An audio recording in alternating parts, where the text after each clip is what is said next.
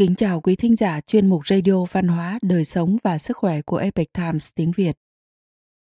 Hôm nay, chúng tôi hân hạnh gửi đến quý vị bài viết của tác giả Mai Hoa Nhất Điểm có nhan đề Ẩn ý sâu xa trong những giấc mộng nhìn thấy trời, phần 1. Bài do dịch giả Sương Sương chuyển ngữ từ bản gốc của Epic Times Hoa ngữ. Mời quý vị cùng lắng nghe.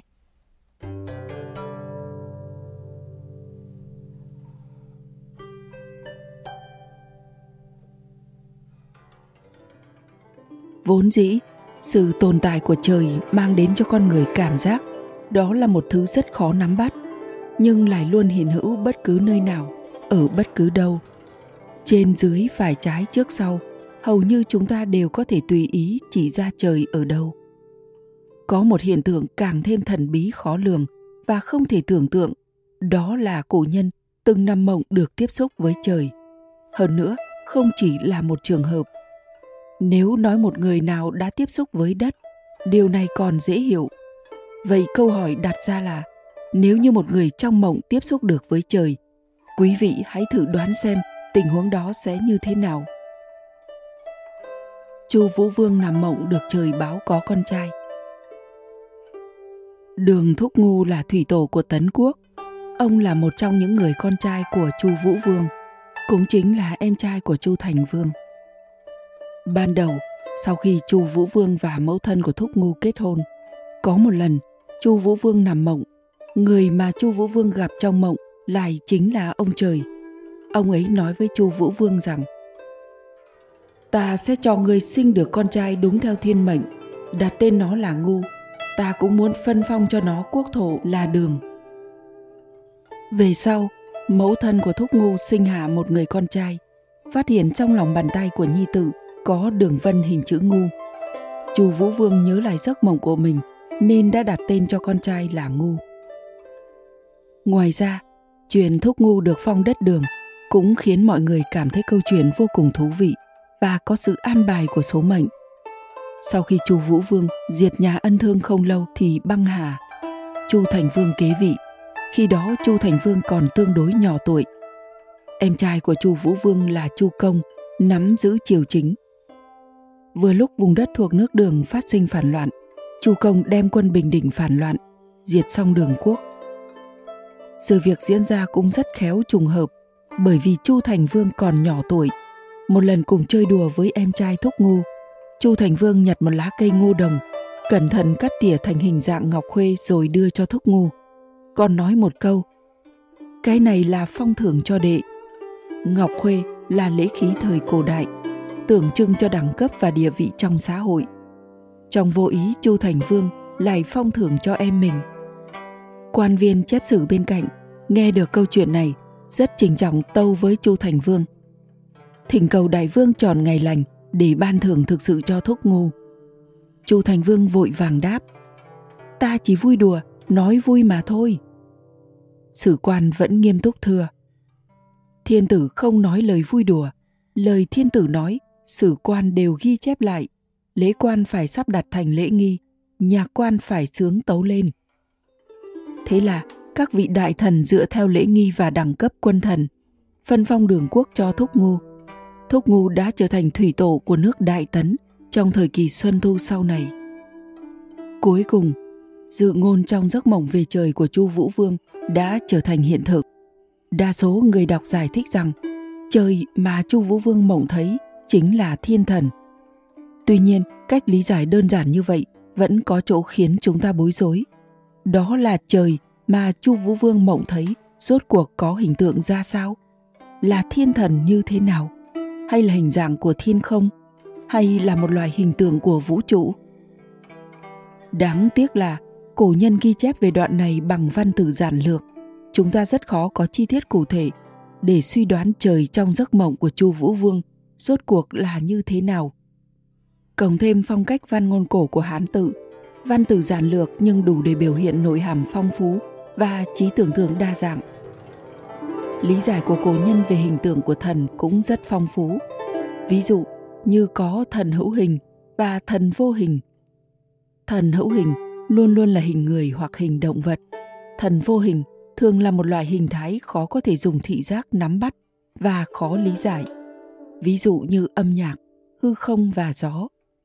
Hơn nữa, chu vũ vương có giấc mộng về trời, lại có thể nghe thấy trời nói chuyện.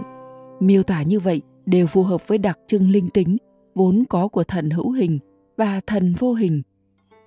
Điều này vô tình khơi gợi cho chúng ta những nhận biết cụ thể đối với các hiện tượng thần bí khó lường về trời, cũng mang đến cho thế nhân rất nhiều trí tưởng tượng. Thúc tôn báo mộng thấy trời kêu gọi thụ ngưu thời xuân thu, lúc lỗ trang công tài vị, từ năm 693 đến năm 662 trước công nguyên, lỗ quốc xuất hiện ba thế lực khanh đại phu rất lớn mạnh. Theo thứ tự là quý tôn thị, thúc tôn thị và mạnh tôn thị. Thế lực của ba gia tộc này chi phối hoạt động chính trường của lỗ quốc, được gọi là lỗ tam hoàn. Trong đó, tông chủ đời thứ năm của thúc tôn thị là thúc tôn báo, từng có trải nghiệm giấc mộng về trời, nguyên do sự việc như thế này. Sau khi thúc tôn đắc thần, phụ thân của thúc tôn báo, trưởng môn dòng họ thúc tôn qua đời. Anh trai thúc tôn báo là thúc tôn kiều kế thừa chức khanh, tiếp tục trưởng quản công việc trên chính trường nước lỗ. Tuy nhiên, thúc tôn kiều dường như bị ảnh hưởng bởi đạo đức bài hoại khi đó, dám tư thông với mục khương mẫu thần của quốc quân trẻ tuổi lỗ thành công. Thúc tôn báo nhận thấy việc này sớm muộn, cũng đem đại họa đến cho cả dòng họ thúc tôn. Ông liền rời khỏi nước lỗ, chuẩn bị đến nước tề tránh nạn. Khi thúc tôn báo chạy đến thị trấn nhỏ canh tông, tức thị trấn tứ trương, phía đông huyện tứ thủy, tỉnh sơn đông ngày nay, ông gặp một cô gái lạ, bèn ở lại chỗ nàng ấy dùng cơm, hơn nữa còn sống chung. Không lâu sau thúc tôn báo nói lời từ biệt tiếp tục lên đường. Cô gái đó đành khóc lóc tiễn biệt. Sau khi thúc tôn báo đến nước tề, chính thức lấy quốc hương, nữ nhi của đại quan thần nước tề làm vợ. Về sau, họ sinh hạ được hai người con, là mạnh bính và trọng nhậm. Thúc tôn báo cơ hồ cũng quên luôn cô gái tình cờ gặp ở canh thông kia rồi. Một hôm, thúc tôn báo có một giấc mộng lạ. Mộng thấy trời đè lên người khiến bản thân không thể thoát ra. Ông ta quay đầu lại, nhìn thấy một người tướng mạo quái dị, nước da đen kịt, vai so lưng còng, hốc mắt trũng sâu, miệng như miệng heo. Thúc tôn báo vội lớn giọng kêu cứu. Ngưu, mau tới giúp ta. Dưới sự giúp đỡ của quái nhân này, cuối cùng cũng chống đỡ được trời, thúc tôn báo được cứu thoát khỏi nguy hiểm. Sau khi tỉnh lại từ trong mộng, thúc tôn báo không biết đây là điểm gì nhưng đối với quái nhân đã cứu mình trong mộng thì nhớ mãi không quên. Sáng sớm hôm đó, ông cho gọi thuộc hạ, tra hỏi xem trong gia tộc có người nào giống như người mà mình đã gặp ở trong mộng hay không. Kết quả không tìm thấy một ai.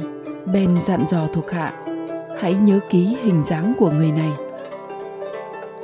Sau này, thúc tôn kiều sắp bại vong, cũng chạy đến nước tề. Nước lỗ phái người triệu hồi thúc tôn báo thế là ông quyết định về nước. Được lỗ quốc lập làm khanh, tiếp tục nắm giữ địa vị chính trị của gia tộc thúc tôn thị. Nữ nhân từng ở chung với ông ta ở canh tông, thường hay mang gà rừng tới. Thúc tôn báo tiếp kiến nàng, còn hỏi tình hình của con trai mình. Bà nói, con trai của tôi đã lớn, biết nuôi gà rừng, vẫn luôn đi theo tôi. Bà gọi đứa trẻ lại. Thúc tôn báo vừa nhìn thì thấy đúng là người mà ông đã gặp trong mộng. Thúc Tuần báo còn chưa hỏi tên, liền trực tiếp gọi cậu bé là ngưu. Đứa nhỏ dĩ nhiên, nghĩ là gọi mình, liền trả lời dạ. Thúc tôn báo triệu thuộc hạ tới, dặn dò chăm sóc đứa trẻ này để nó làm tiểu thần. Từ đó, ngưu được thúc tôn báo cưng chiều. Sau khi lớn lên thúc tôn báo để anh ta chủ quản mọi việc trong nhà. Hồi đó bề tôi trong nhà chưa thành niên gọi là thụ, nên mọi người liền gọi anh ta là thụ ngưu. Gia đình thúc tôn báo liên tục gặp biến cố. Sau khi thúc tôn báo rời khỏi tề quốc không lâu, người vợ quốc khương đã phải lòng đại thần nước tề là công tôn minh, sau đó cải giá. Thúc tôn báo sau khi biết chuyện thì phấn nộ không thôi, càng thêm tin cậy thụ ngưu. Thế nhưng mảnh bính và trọng nhâm dù sao cũng là do chính thất cưới hỏi đàng hoàng sinh ra có quyền thừa kế gia tộc. Vì thế ông nghĩ, đợi đến khi hai người con này lớn lên, sẽ đón về từ nước tề. Thủ ngưu là đứa trẻ do người vợ thứ sinh ra, so với con do chính thất sinh ra, quyền thừa kế tương đối thấp. Lúc này thụ ngưu có tâm tư thế nào, có lẽ tất cả mọi người cũng có thể suy đoán được. Thụ ngưu muốn cùng anh em cùng cha khác mẹ, làm mạnh bính và trọng nhâm kết thành thân thiết muốn tăng cường quan hệ lẫn nhau, nhưng mạnh bính và trọng nhâm đều cự tuyệt. Vì vậy, trong lòng thụ ngưu nảy sinh kế độc, trước sau hại chết mạnh bính và trọng nhâm. Việc ác của thụ ngưu bại lộ, làm bài hoại lễ pháp của gia tộc, thúc tôn nhược và các thành viên khác trong gia tộc đồng loạt phản đối thụ ngưu, cuối cùng sát hại anh ta.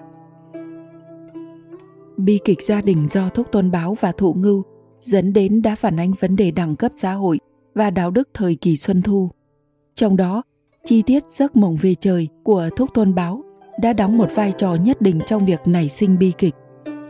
Từ góc độ lý giải mộng, chúng ta không chỉ khó luận giải trời trong giấc mộng của thúc tôn báo trông như thế nào, mà còn khó giải đoán được giấc mộng trời đè là điềm báo gì cho bản thân ông ấy. Chỉ có điều, khi thúc tôn báo bị trời đè, thì cảm giác của ông ta là không thể thắng được. Ngưu mà thúc tôn báo chiêu gọi đến trong giấc mộng. Rõ ràng trên bề mặt đã giúp ông ta đánh bại trời. Tuy nhiên, thực tế lịch sử cho thấy, ý nghĩ chiến thắng trời chỉ là một loại vòng tưởng vô tri. Cầu xin giúp đỡ, sau đó còn chiều chuộng quái ngưu, ngược lại gần như đã hại chết cả nhà mình. Như vậy thúc tôn báo nên chấp nhận sự áp chế của trời hay chống lại sự áp chế của trời? Quan điểm của quý vị như thế nào? Quý vị lý giải như thế nào về ý nghĩa của câu chuyện giấc mộng về trời này? Quý thính giả thân mến, chuyên mục radio văn hóa, đời sống và sức khỏe của epic times tiếng việt đến đây là hết. Để đọc các bài viết khác của chúng tôi, quý vị có thể truy cập vào trang web epictimesviet com. Cảm ơn quý vị đã lắng nghe, quan tâm và ghi danh theo dõi kênh. Mến chào tạm biệt và hẹn gặp lại quý vị trong chương trình lần sau. Kính chúc mọi điều bình an và tốt lành tới quý vị cùng người thân.